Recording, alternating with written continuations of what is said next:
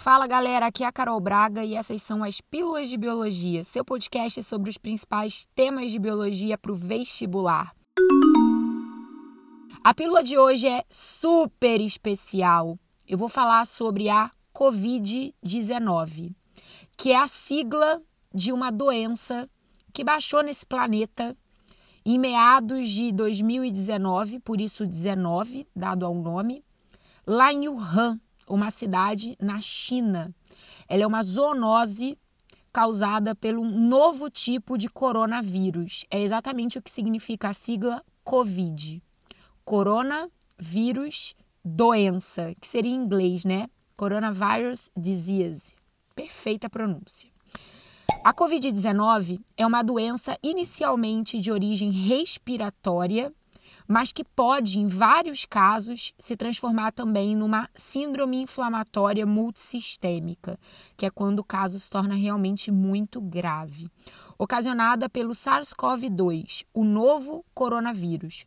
Os coronavírus tradicionais, os mais comuns, são causadores de típicos resfriados.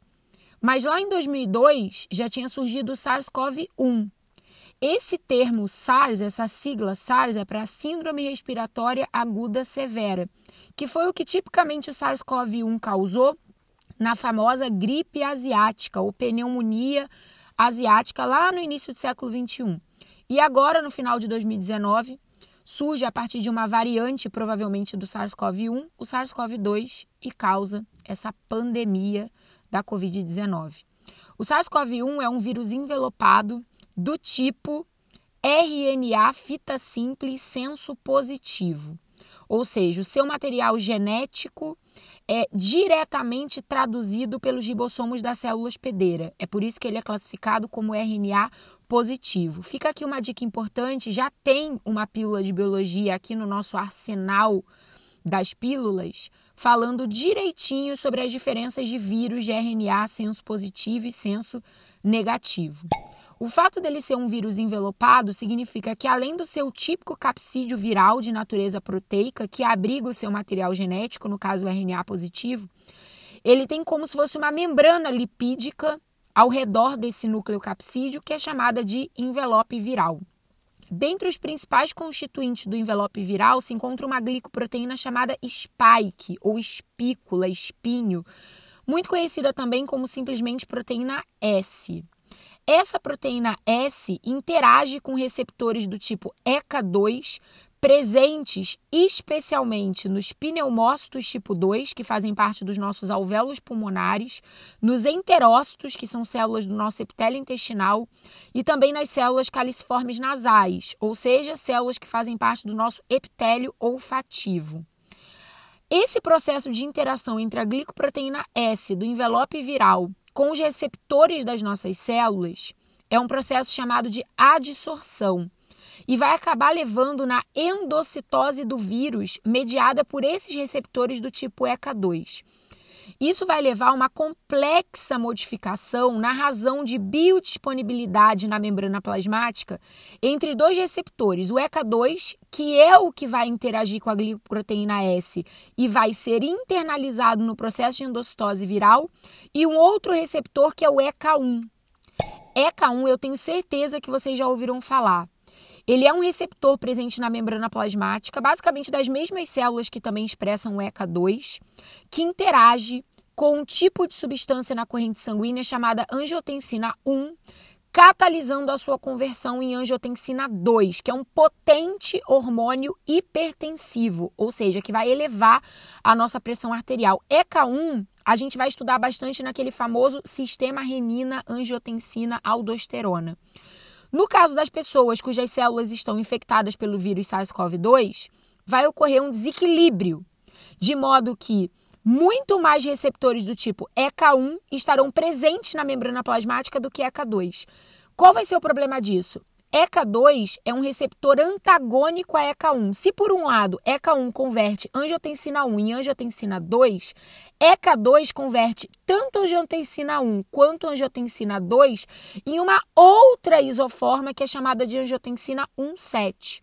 Angiotensina 1,7 é oposta em termos de funções à angiotensina 2. Por conta disso, um paciente com a Covid-19 tende a ter proporcionalmente muito mais angiotensina 2 do que angiotensina 1,7.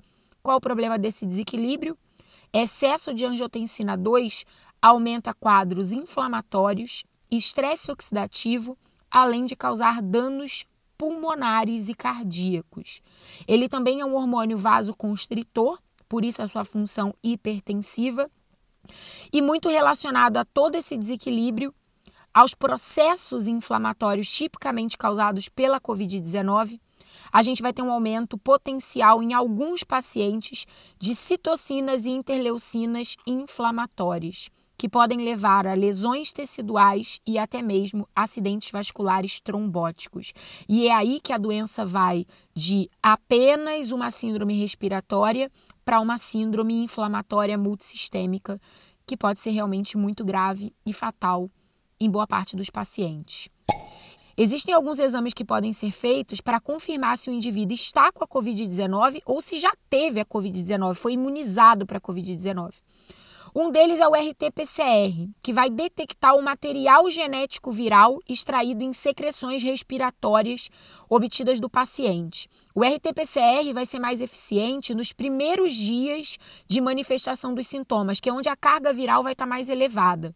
Basicamente, nesse exame, o RNA viral colhido nessas amostras em laboratório vai ser primeiramente convertido a DNA pela ação de uma enzima chamada transcriptase reversa e depois esse DNA vai ser amplificado a partir da técnica da reação em cadeia da polimerase, que é chamada PCR.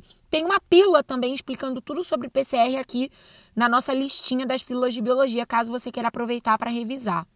Outro exame é o ELISA, que também é chamado de exame sorológico, que vai detectar anticorpos do tipo IgM e IgG anti-SARS-CoV-2, especialmente anti a glicoproteína S.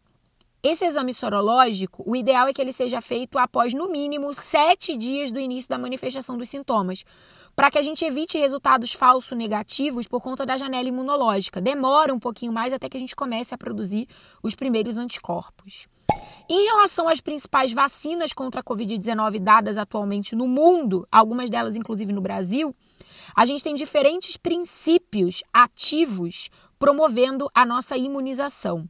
A Sputnik, a AstraZeneca e a Janssen usam vetor viral não replicante, um tipo de adenovírus de chimpanzé que foi geneticamente modificado contendo um gene da glicoproteína S, que vai ser expresso nas células imunizadas e dessa forma vai acabar induzindo a nossa resposta imunológica. Essas vacinas que usam vetor viral modificado geneticamente são vacinas altamente tecnológicas da terceira geração das vacinas. A Coronavac e a Covaxin usam o próprio vírus SARS-CoV-2 inativado por agentes químicos. É aquele tipo de vacina mais tradicional, vacina de primeira geração. Pfizer e Moderna também são vacinas de terceira geração. Elas usam RNA mensageiro envolto por uma cápsula lipídica.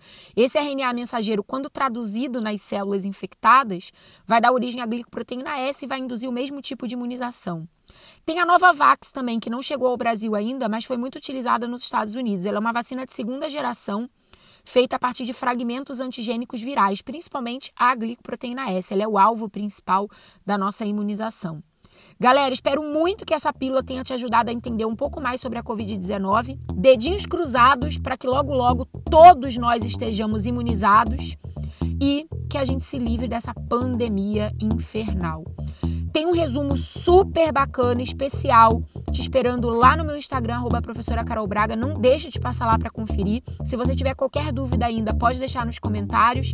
E semana que vem tem mais. Um beijo enorme.